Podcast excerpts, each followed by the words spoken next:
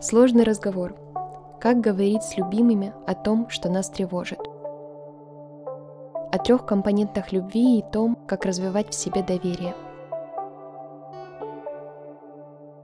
В зависимости от человека, который рядом, у нас в большей или меньшей степени получается выражать себя. Говорить, когда нас что-то не устраивает, злиться или раздражаться – Некоторым проще сказать маме, что ее поведение вывело их из себя, но другим куда легче рассказать об этом близкому другу. Часто именно чувство доверия, возможность быть собой и заявлять о своих чувствах открыто объединяет нас с людьми. Когда у нас получается в полной мере выражать то, что с нами происходит, мы ожидаем, что другой человек бережно отнесется к этому и чутко на это отреагирует. Изменит поведение, извинится, предоставит нам больше информации. В романтических отношениях, так же как и с другими близкими людьми, мы порой испытываем трудности, когда речь заходит об обсуждении потенциально конфликтных, неприятных и доставляющих нам дискомфорт вещей. Иногда мы стараемся оградить отношения с любимым человеком от всего плохого. Не хотим провоцировать ссору, боимся, что нас отвергнут, или не хотим показать свою уязвимость. За нежеланием сообщить о том, что нам больно, неприятно, обидно, мы злимся или раздражены, прячется очень много страхов. Например, что нашими чувствами пренебрегнут, и в ответ на выражение чего-то столь глубокого и личного не последует никаких изменений. Когда мы озвучиваем, что нам больно, то как будто показываем свою слабость и боимся стать уязвимыми перед кем-то. Только интенсивность боли не уменьшится, если тот, кто ее причиняет, не будет об этом подозревать. Почему мы не умеем выражать эмоции? Выражение эмоций в обществе все еще табуировано. К сожалению, в детстве нас этому не учат, а в некоторых случаях еще и подавляют проявление эмоций.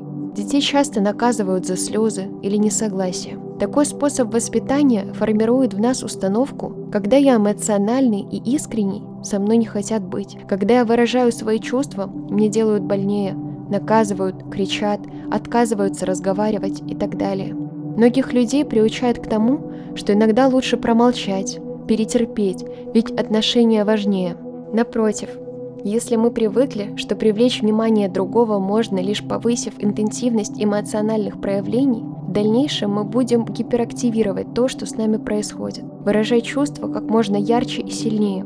Тогда трудность состоит в том, чтобы найти баланс и не впадать из одной крайности в другую. Эмоции настолько же естественное проявление организма, как и все другое. Это как сигнальная система, ориентир для нас и других людей, который указывает, что нам нравится, а что мешает. Что проявление чувств дает нам и нашим отношениям.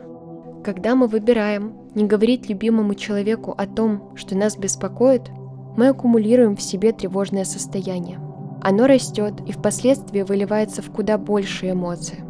Шаблонные «все хорошо и ничего не случилось» не дают нам двигаться вперед и скорее вредят, чем идут на пользу. Выразить то, что доставляет нам дискомфорт – способ саморегуляции. Когда мы делимся своим внутренним состоянием с другими, мы освобождаемся от напряжения внутри.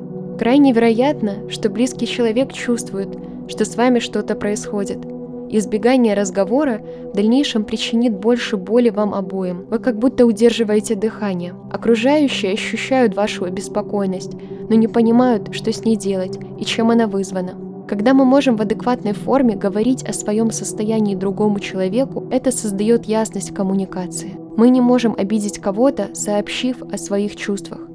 Мне грустно, больно, неприятно, я злюсь. Если человек предоставляет своим партнерам больше информации, то дает право выбора и возможность изменить свое поведение или отношения.